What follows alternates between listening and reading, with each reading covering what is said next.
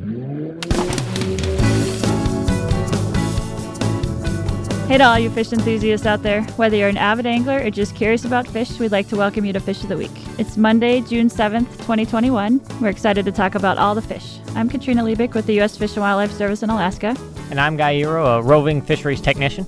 And our fish of the week is the Atlantic salmon.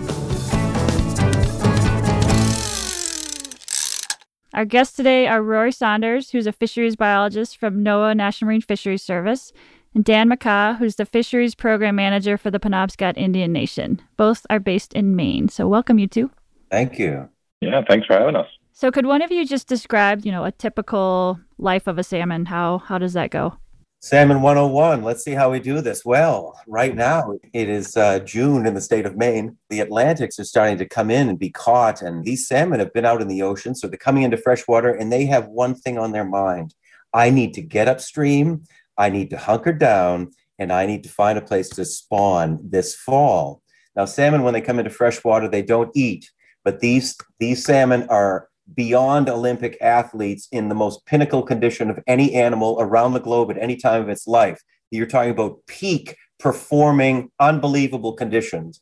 So they can withstand not eating for five or six months and hanging out and fighting and, and live all the way till next spring, go do it again. So they go all the way upriver if they can. They find a cold water, deep pool. Now, these salmon can smell things, they can feel things in the water. They know that there's other salmon around here.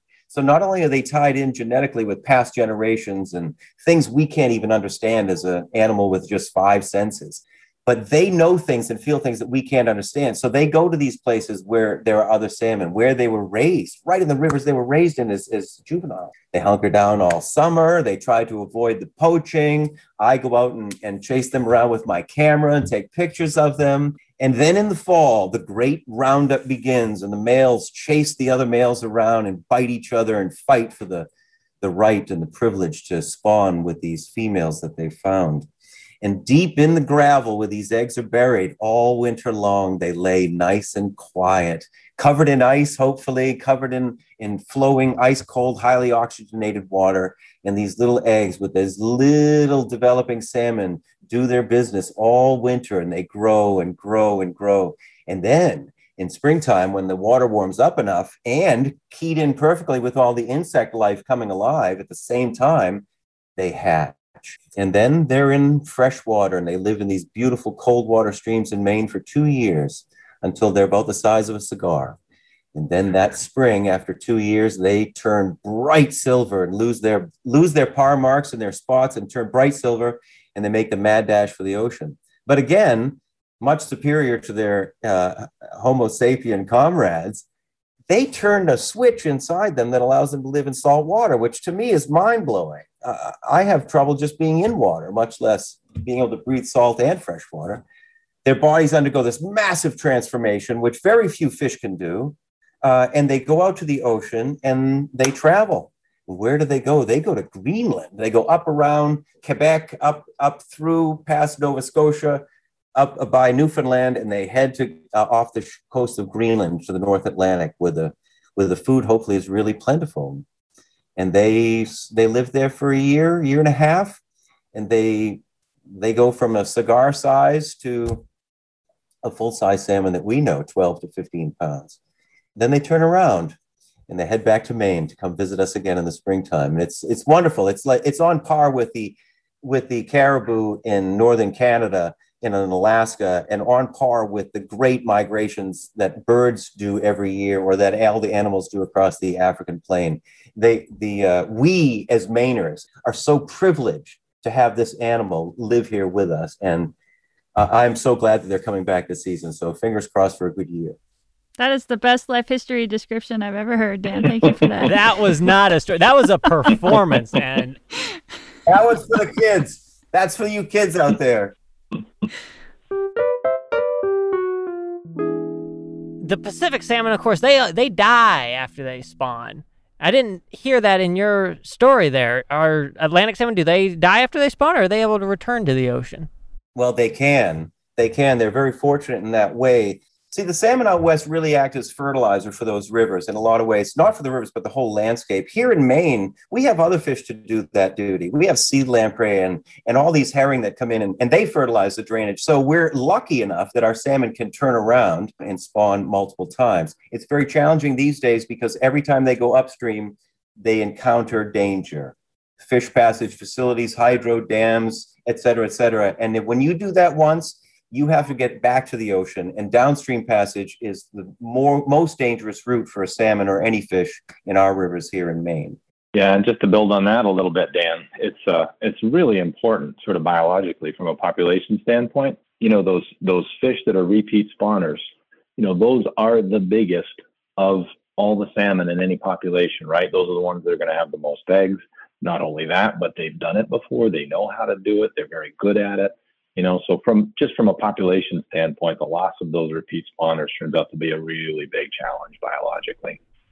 Is there any concern about uh, some of these farmed fish that are out in the pens off of Maine's coast uh, escaping and possibly introducing uh, quote unquote bad genetics into the endangered wild populations? Those genetic issues are, are a very big concern, but it's it's not limited to, to just genetics. There's also um, disease issues. Sea lice can be a challenge as well, particularly for wild Atlantic salmon smolts that are migrating out to the marine environment.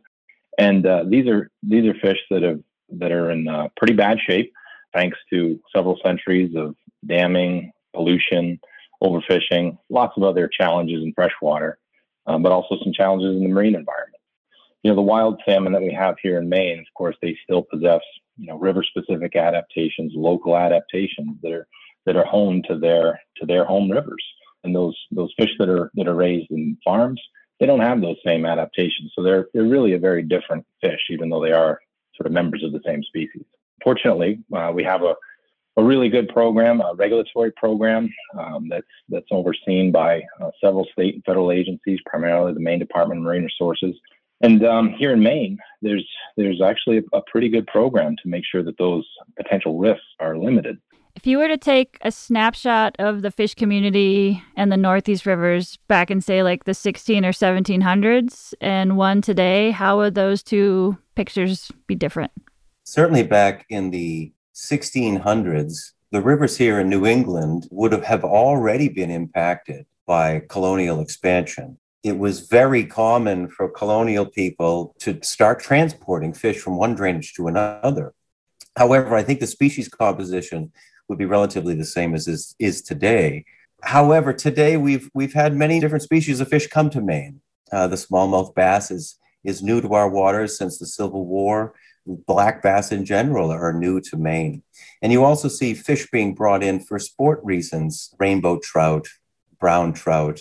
The biggest change would be the sea run fish because in the 1600s the main stem rivers were not dammed, so you had those 12 to 13 species of fish that came in in the literal billions of fish every year into the Gulf of Maine. And most of those are gone these days. They really exist as remnant populations in small pockets. And the one that sort of highlights is, is our poor Atlantic salmon. I don't mean poor in the sense that they're any less magnificent than what they are, but the, yeah, they're existing on by a, by a thread these days. And I know, you know, in having the privilege of working with tribal people for as long as I have, there's a sense that it, it doesn't have to be that way, and the solutions are very simple. I'm curious about how the range of the Atlantic salmon might have changed over that same period of time. Is are you? Uh, it's my understanding that right now you're towards the southern end of the Atlantic salmon's natural range in North America. Has this always been the case? I think it is the case. I think Maine is at the southern end of the range right now historically the range would have gone to long island sound as i understand it and um, but the range has contracted. Salmon really love cold water and they're not afraid to exploit cold water as it comes about through many ice ages and things like that but they also have to retreat to that. So we're fortunate you know we a lot of people talk about salmon you know in the united states salmon you know listed as endangered species and things like that and it is so important that we do everything we can to protect these animals in maine and beyond but we have to you can hold one little bit of warmth in the in the depth of your heart for salmon and know that in the arctic where it is really really bitter cold they can still hang on up there so long as it stays cold up there but we'll see how long that lasts. Yeah, and the, the one bit I'd add to that too, Dan, though, is you're right that that the range appears to have contracted pretty substantially here the last 100 years or so. But it's important to note too, though, that some of those tributaries, and like say, for example, the Connecticut River, you know, those are still cold water tributaries that still can support salmon. One of the main challenges is that they can't get to and from Long Island Sound on the time frames that they would need to biologically, and that's been a big source of challenge uh, in terms of restoring salmon to the Connecticut River to the point where you know that that program is essentially no longer in existence. The Connecticut program is really no longer. So I want to talk a little bit about kind of their historical presence as food. So I mean, these fish were historically, you know, a target for food before settlers arrived for, you know, indigenous peoples as the settlers were there. Maybe Dan, you could help us, you know, just learn about some of the culinary traditions in the United States. Salmon have been on the diet for tribal people in Maine always, always. But the thing that I think is more important is how that piece dictated lifestyle choices, timing of families moving. The, the connection was tribal people spent winters in family groups or clans in the upland habitat. In the forest, you get protection from wind. Um, you were able to dig in, hunker down, and keep warm. And also, the game was plentiful deer, moose, and caribou, those kinds of things. So that's where most tribal people spent the winter. In the springtime, after a long, cold winter in Maine, they would travel to certain key places on rivers in Maine to fish because this was the first source of fresh protein for a very long time. Certainly, the salmon was very important. It was one of the most prized food fishers coming up. The, the tribal people here in Maine developed their own specific spear for salmon. So the tribal people had many ways to catch salmon, spearing being the most dominant that I know of. Uh, more than likely, they used weirs, they used nets, and, and other methods. It's more than just an opportunity to eat. That opportunity was so important to tribal people over so long of a period of time, it was embedded into their culture, into their into everything that happened. We talk about the life cycle of salmon. We could talk about sort of the yearly cycle of humans on this landscape. And salmon were such a key part of that, it dictated it. And then on the other side of the Atlantic, we've got Greenland. And when the salmon go out to the ocean to feed, they are intercepted in their ocean home too. So maybe you, Rory, you could talk to us a little bit about that their migration in the marine environment is, is really amazing. And, you know, they travel all the way up to the west coast of Greenland.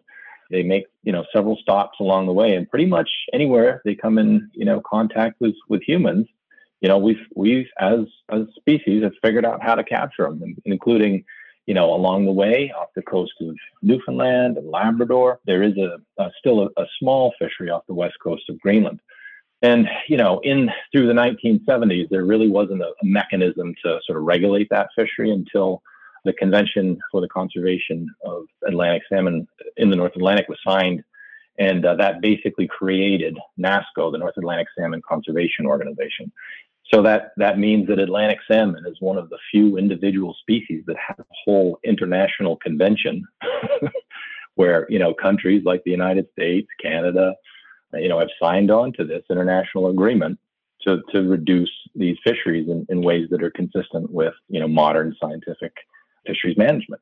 So, what keeps you and all of these people that are working to recover Atlantic salmon and conserve Atlantic salmon? What what what what inspires you? Uh, my inspiration comes from the look on kids' faces when they see a salmon for the first time, when they see an adult salmon and also I'm re- I'm remotivated personally when I see an adult salmon or a juvenile salmon or any salmon any at any at any time. I don't like to see them in the hatchery. That doesn't give me the warm fuzzy. But I do like to see them out on the landscape. I realize that I am in the presence of something that is very different than me. And oftentimes I think humans have this notion that they are superior and that we can do we are the only smart ones on the planet and we can do what we want. Heck we can send a, a man or woman or person into space. But if you ever get into the water with an atlantic salmon you even with fins on you want to be taught a lesson in humility real fast. Yeah that's the way to do it. And to share that with my 10 year old son and to hear him tell other people about it that's what remotivates me is that connection to realize if no one else is going to fight for these fish, if no human if if if if I don't do it, who who else is is better suited to do it than than me? I'm right in the middle. I'm right in the mix. There's no quitting now. Yeah, good answer, Dan. Um, the thing I am legitimately motivated by is all the progress that we see. Now, that's not necessarily manifest in uh, adult returns from year to year, like we don't see a steady uptick, but we do see a steady progress in terms of the amount of habitat that's available for Atlantic salmon and the full suite of sea run fish when we remove the dam. Um, we saw real legitimate progress being made when some of the big dams in the Penobscot were recently removed, and we see lots of other smaller dams being removed. You know, over the last couple decades, um, that's real legitimate progress. So that that absolutely motivates me. And you know, on these sorts of questions, I think we have to take the bigger picture view, the, the long view. It took us over 200 years to dig the hole. It's gonna it's gonna take more than a than a couple decades to to dig it out. And every time I see, you know, whether it's a, a dam removed or another habitat restoration project that that comes to fruition. I mean, that's legitimate progress. That's and that's that that motivates me.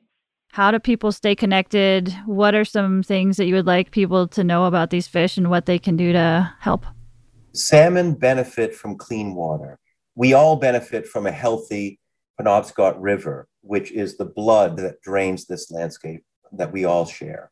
So I think by becoming engaged with your community, whether that be helping out the local school to put on programs, going to a town meeting and talking about how we can get clean water, how we can do a little restoration project in our own backyard, how we can do little steps in our own life to make things easier for the salmon. That's the way to connect. One thing that that we need to leave room for is time in our lives, just a little bit of time to say, hey, we all benefit from healthy landscapes. Healthy water on my in my backyard is good for my children. It's good for my dog, and it's good for these salmon. So hey, why don't we do things a little bit differently next year than we did last year? Yeah, I'd agree with that, Dan. You know, our salmon recovery efforts here at the southern edge of the range are probably going to be dependent upon you know bringing along other components of the of the sea run fish community, namely things like river herring and rainbow smelt. There's some pretty direct connection between these other fish and, and Atlantic salmon in terms of you know essentially services that those other species provide for Atlantic salmon. So one of the ways that you know we like to connect with some of our recovery efforts is actually you know to go and see an alewife run. One that's kind of uh, close to home here is actually on Blackman Stream, which is a lower river tributary of the Penobscot, and um, you know that stream literally runs black with alewives this time of year and, and it's just an, an amazing thing to see, uh, particularly in a place that hadn't seen alewives in, in over a hundred years. So, and it's and it's really, uh, you know, my kids actually, you know, tease me to take them there this time of year because it's such an amazing, uh, amazing sight to see. Not only abundant runs of alewives, but you know the things that eat the alewives, ospreys and eagles, you know, in, in numbers that uh, that have really substantially rebounded. So those are those are absolutely part and parcel of our of our Atlantic salmon recovery story these days, and again, one that's really nice to share with uh, with the next generation of, conservationists coming up. Well, thank you guys so much. It was great hearing a little bit about these amazing fish, and thank you for all the work that you all are doing. Thanks for having us. It was, uh, it was a lot of fun. We hope you all get out and enjoy all the fish. Thanks for listening to Fish of the Week. My name is Katrina Liebich, and my co host is Guy Eero. Our production partner for this series is Citizen Racecar. The show is produced by David Hoffman, co produced and story edited by Charlotte Moore, post production by Garrett Tiedemann. Fish of the Week is a production of the U.S. Fish and Wildlife Service, Alaska Region, Office of External Affairs. As the service reflects on 150 years of fisheries conservation, we honor, thank, and celebrate the whole community individuals, tribes, the state of Alaska, our sister agencies, fish enthusiasts, scientists, and others who have elevated our understanding and love as people and professionals of all the fish.